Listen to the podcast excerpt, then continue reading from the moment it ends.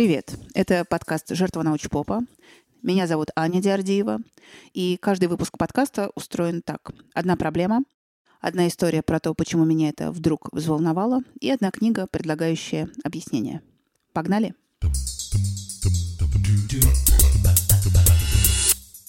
Есть такая этическая задачка. Называется «Дилемма вагонетки». Вагон катится к развилке.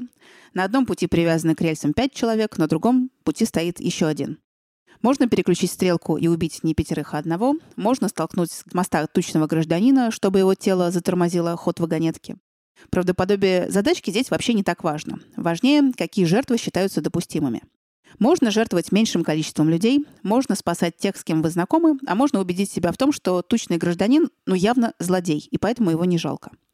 С тех пор, как я установила себе WhatsApp, я решаю дилемму вагонетки пару раз в неделю. Потому что пару раз в неделю из WhatsApp на меня выпрыгивает картинка с подписью «Срочно! В питомнике, в Подмосковье, через три дня усыпят 50 овчарок». Я не знаю, как реагировать. Сначала я думала так, ну, все зависит от возраста пишущего. 60 плюс – игнорим. 40 плюс я отвечаю, не надо мне больше такое присылать. И все, кто младше 40, сразу отправляются в бан. Классная идея, пока воспитательница из детского сада не пришлет тебе стишки ко Дню матери. Ну, такие стишки, которые способны превратить его в день такой-то матери. Неужели и этому их тоже в пединституте учат? Ладно, изменим подход к присылаемому из WhatsApp. Кто пришлет мне в питомнике в Подмосковье через три дня, ну, тот просто дурак. Первым оскромился невролог, который мне вообще-то спину спас. Да и неврологу не обязательно быть умным. Главное, чтобы у него был опыт и руки хорошие. И вообще, проблема не в том, что пишут, а проблема в том, что пересылают. Поэтому сегодня у нас будет книга «Максимальный репост» Борислава Козловского про то, почему всякую фигню из интернета пересылают и транслируют вроде бы образованные и вменяемые люди. Обычно считается как? Если тебе прислали чушь, значит, это сделал либо недалекий человек, либо он в интернете совсем недавно, но не разобрался еще. То есть люди становятся жертвами некачественного знания из-за того, что они малообразованы или у них нет доступа к информации. С другой стороны, сейчас вроде доступ к информации есть у всех, и образование тоже особой роли не играет. Тем временем сообщение об овчарках из питомника много раз огибает земной шар и путешествует по миру уже лет пять. Поэтому интересно, на основе чего люди принимают решения, позволяющие верить в антинаучные теории, теорию заговоров, пересылают нелепые слухи или просто репостят какую-то фигню из интернета. Ну, чтобы ответить на этот вопрос, нам нужно разобраться в сортах этой самой фигни – Начнем с фейковых новостей. Это подделка под новостные сообщения, которые не проходят проверку на достоверность, но зато влияет на миллионы людей. Однажды BuzzFeed собрал за год топ-20 фейковых новостей, самых популярных. И потом топ-20 самых читаемых журналистских статей за этот же год. Фейковые новости заметно обходили по лайкам и репостам любые журналистские материалы. Эта проблема попала в поле зрения ученых. Журнал Science опубликовал у себя работу группы исследователей из Массачусетского технологического о том, что фейковые новости распространяются в 6 раз быстрее реальных, а вероятность репоста или ретвита у них на 70% выше. Но просто репоста мало. Для вирусного распространения сообщения важно, как долго оно будет передаваться по цепочке. Это называется глубина каскадов. У обычной новости глубина каскада не более 10. У фейка все 19. Красота. Почему? Репост — это же не просто тиснуть у себя интересное сообщение. Это целый целый социальный ритуал, который позволяет показать себя как человека с определенными убеждениями.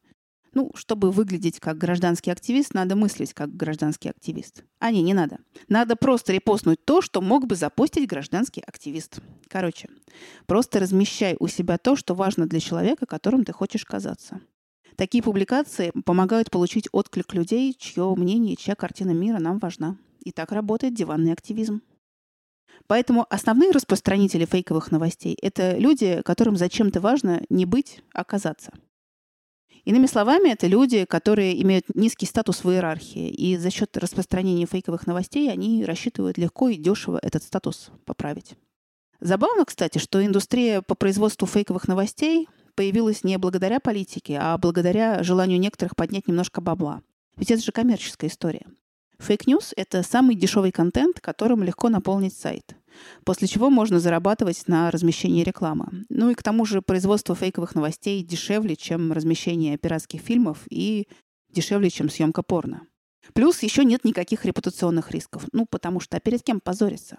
У мусорных сайтов нет постоянной аудитории, и вообще их дело маленькое. Произвести свой контент и посеять его в соцсети, чтобы он затерялся среди реальных новостей. А фейсбучный блок рекомендованное для таких посевов чудное местечко, ведь туда может попасть любое сообщение, которое полайкали хотя бы пара друзей юзера. Нет, у fake news еще есть одна любопытная роль. С их помощью отмываются новости, которые попадают на федеральные телеканалы. Вот красивый пример. На Первом канале появляется новость. 96% американцев за Путина. Интересно, что это за источник? Ага. Американский таблоид, который на своем сайте спрашивал пользователей, кто был на встрече убедительнее, Путин или Обама. Только в комментах под голосовалкой что-то подозрительно много кириллицы, и вся родная кириллица складывается в сообщение типа «Вовка, жми на огнем пиндосов». Выясняется, что американские пользователи как-то проигнорировали этот опрос, и пришлось кириллическому сегменту взять дело в свои руки и массово проголосовать. А так-то, конечно, складная на Первом канале вышла новость. Переходим к следующему виду фигни – распространение слухов. Слухи, кстати, тоже стали предметом научного интереса. В частности, в Science в 2018 году была опубликована работа, которая называлась «Каскады слухов». В ней анализировалась степень вирусности слухов, то бишь сообщений, у которых никогда нет ссылки на источник. Оказалось, что для вирусности содержание слуха вообще не важно, а важна его подача. Наибольшей вирусностью обладает картинка с подписью. Фотография, ну, она вообще дает плюс 100 баллов доверия к подписи под ней. Потому что если есть фото, было и событие. Ну, это как посмотреть, конечно. Самый простой и пошлый вариант получить э, желаемое фото – это монтаж и фотошоп. Но часто в распространении слухов участвуют и реальные фотографии с выдуманной историей. Есть такая бродячая картинка с велосипедом, который врос в секвою. И подпись к ней. Мальчик бросил в лесу велосипед и ушел на Первую мировую. Велосипед, кстати, реальный, секвоя тоже. К этой секвое сейчас даже экскурсии водят. Ну, еще бы, такой крутой сторителлинг. Действительность выглядит, конечно, скромнее. Мальчик действительно привязал велосипед к секвое, но только потому, что даренный велик ему как-то не понравился. И это было гораздо позже, чем в Первую мировую. Мальчик потом стал фермером, а историю эту преобразил местный писатель, и с тех пор она с картинкой бродит по свету. Бывает и наоборот, фото многолетней давности, сделанное задолго до события. Давным-давно мне рассказывали монтажеры из Останкина, что у них есть такой стандартный видеоряд, которым они иллюстрируют э, любой военный конфликт на Кавказе. Там первая чеченская, вторая чеченская, Карабах вообще не важно. Еще слухи выполняют э, функцию такого древнего жанра, как рассказ о чужих странах, которые передавали еще друг другу неграмотные крестьяне. Так сейчас в офисной курилке рассказывают о вакансии мечты переворачивателей пингвинов, потому что якобы пингвины смотрят на пролетающий над ними самолет, задирают голову, падают на спину и больше уже сами встать не могут. Есть еще разновидность слухов, э, которая называется «письма счастья». Она возникла вообще до эпохи всеобщей грамотности. Тогда называлось «Святое письмо». И существует даже текст, который бродит по миру с XVI века – ну, такой живучий текст. И нам всем, конечно, такие тексты попадались. Ну, один мальчик был очень болен, но переписал это письмо 20 раз, разослал всем своим знакомым и выздоровел. А одна тетенька не переписала это письмо, поленилась, и на следующий день ее дом сгорел. Почему письма счастья такие простые, но они такие живучие? Если человек испытывает тревогу, ему надо как-то эту тревогу материализовать во что-то конкретное. И переписывание писем счастья, оно снимает напряжение и дает представление о том, что, ну вот, я сегодня сделал что-то для своего счастливого будущего.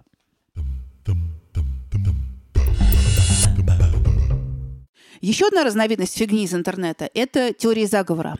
Вот кто у нас любит баловаться теориями заговора? Итальянские внезапно исследователи как-то задумались, действительно, а кто все эти люди? И решили э, запустить в сеть нелепейшие совершенно сообщения и последить за их распространением. Ну, такие примерно. Белый след от самолета – это след от Виагры, потому что правительство хочет контролировать нашу сексуальность. В общем, подсчитали, прослезились. У этих чудесных историй было 46 тысяч репостов. Стали проверять, кто репостит. Выяснилось, что чем выше у человека социальная незащищенность, тем больше шансов, что он будет репостить такого рода сообщения. И еще 78% тех, кто перепостил итальянские выдумки, э, репостят у себя и другие теории заговора. Для них это такая разновидность тайного знания, скрытая от простых смертных. Вот тут можно было бы и успокоиться. По крайней мере, теории заговора репостят фрики-конспирологи, да? которые хотят себя почувствовать причастными к тайному знанию. А нет, не все так просто. Эта версия унизительна для всех остальных теорий заговора, которые вообще-то бывают позатейливее, чем просто след Виаград самолета. Убежденность в теории заговора не зависит от доказательной базы. Она зависит от степени психологического комфорта слушателя. Насколько эта теория вообще разумно объясняет э, устройство мира? Больше всего конспирологам хочется чувствовать себя рациональными. Но одновременно конспирологическое мышление — это результат такого незнания особого сорта, когда человек даже не понимает, что он не разбирается в самых простых вещах. Вот на этот счет есть классный эксперимент. Участников попросили оценить свои знания об устройстве велосипеда по пятибалльной шкале. А потом их по памяти попросили нарисовать, как устроен велосипед. И люди, оценивавшие свою компетентность на 4-5, нарисовали такие велики, которые в принципе не способны ездить. То есть у них в общем, в странном месте была рама. Руль торчал не оттуда, или руль конструктивно не мог поворачиваться. Меня этот эксперимент восхищает, потому что я в каком-то смысле тоже пала его жертвой. Когда-то я училась живописи и однажды тоже решила по памяти нарисовать свой велик, на котором вообще-то довольно часто езжу.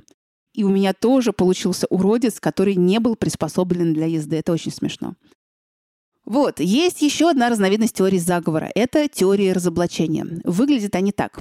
Лекарства от рака есть, но фармкомпании их э, скрывают, потому что им невыгодно продавать. Или а, онкология лечится содой.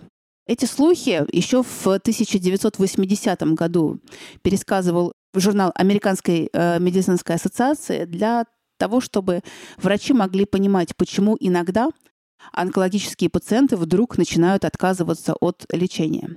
Биофизик из Оксфорда по фамилии Граймс придумал другую штуку. А если представить, что все теории разоблачения верны, давайте подсчитаем, сколько народу в них должно участвовать. Возьмем, допустим, заговор фармкомпаний, которые прячут под сукно лекарства от рака.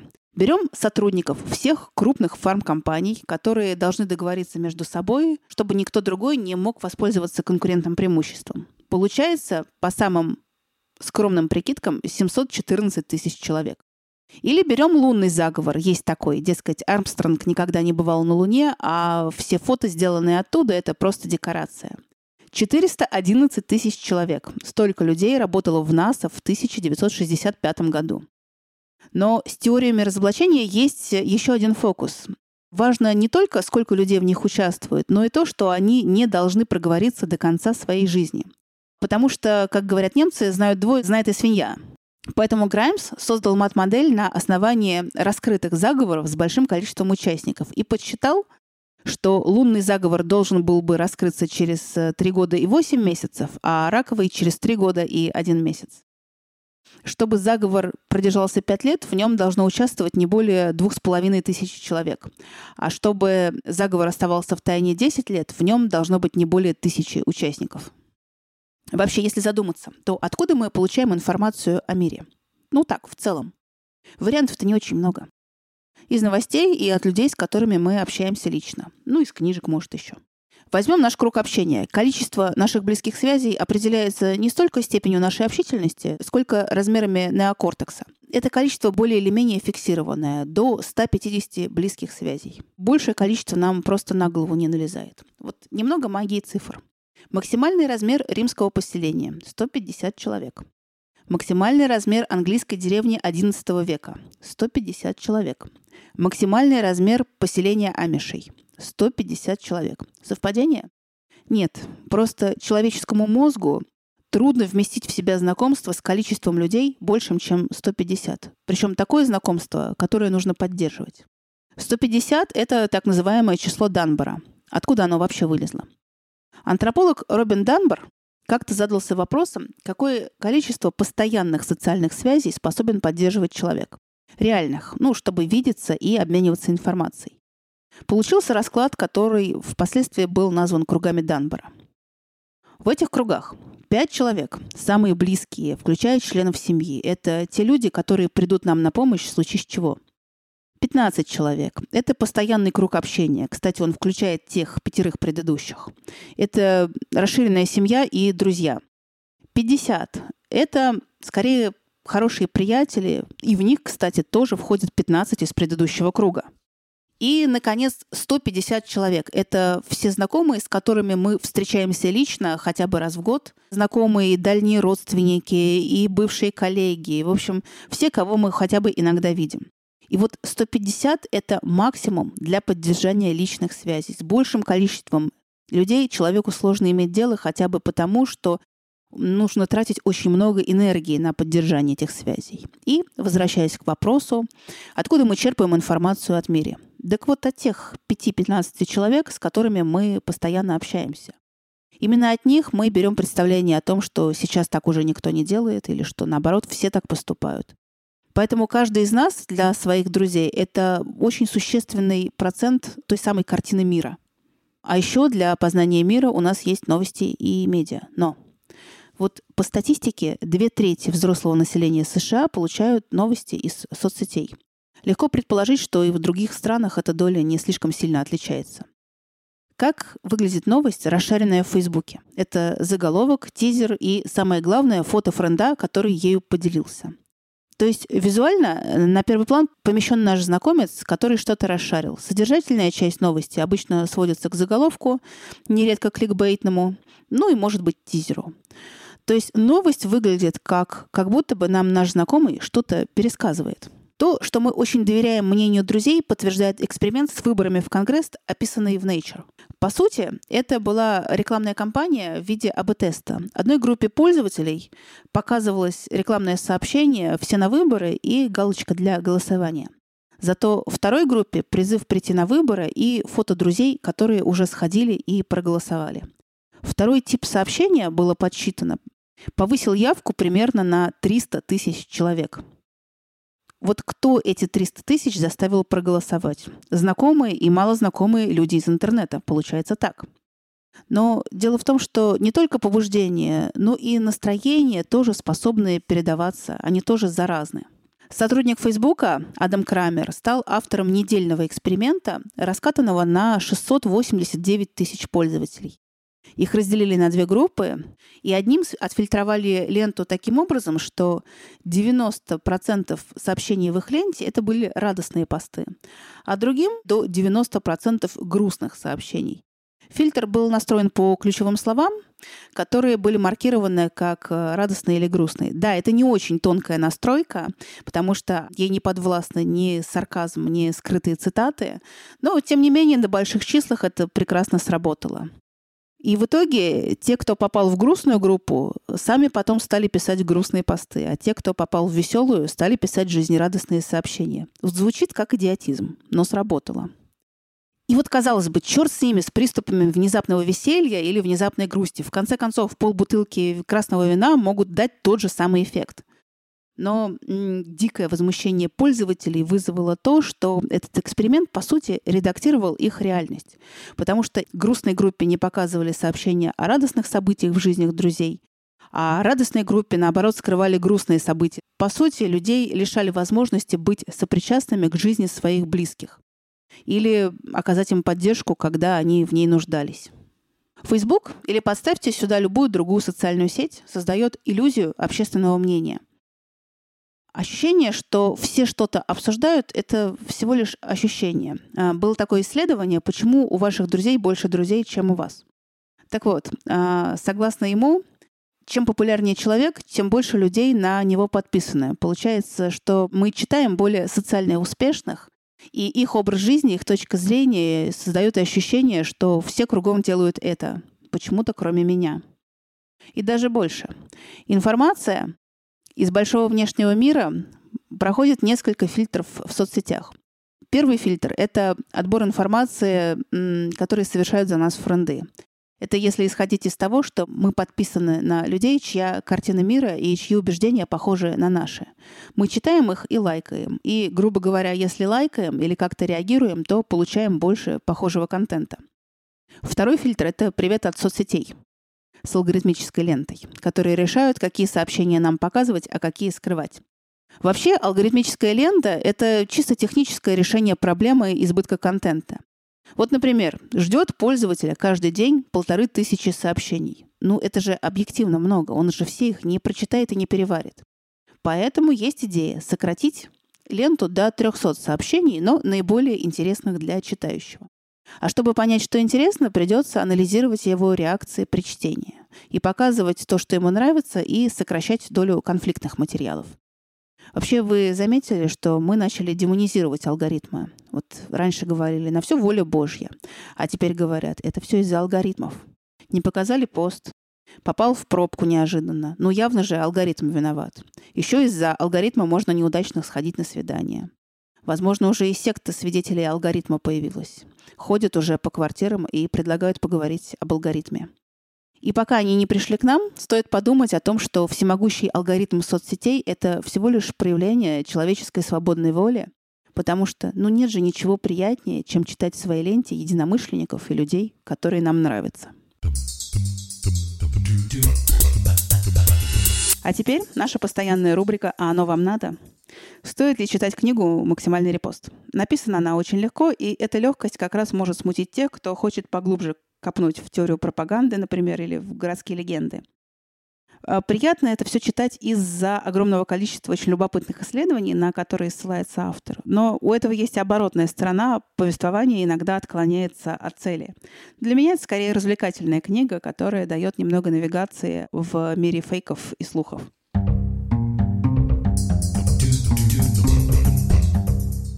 Так, что я вам хотела еще напомнить под конец нашего выпуска. Да, что звездочки и комментарии подкасту — это задача стратегической важности, потому что это делает подкаст более заметным для других хороших людей, а мне помогает получать от вас обратную связь. До скорого. Скоро вернусь с новой хорошей книжкой. Пока.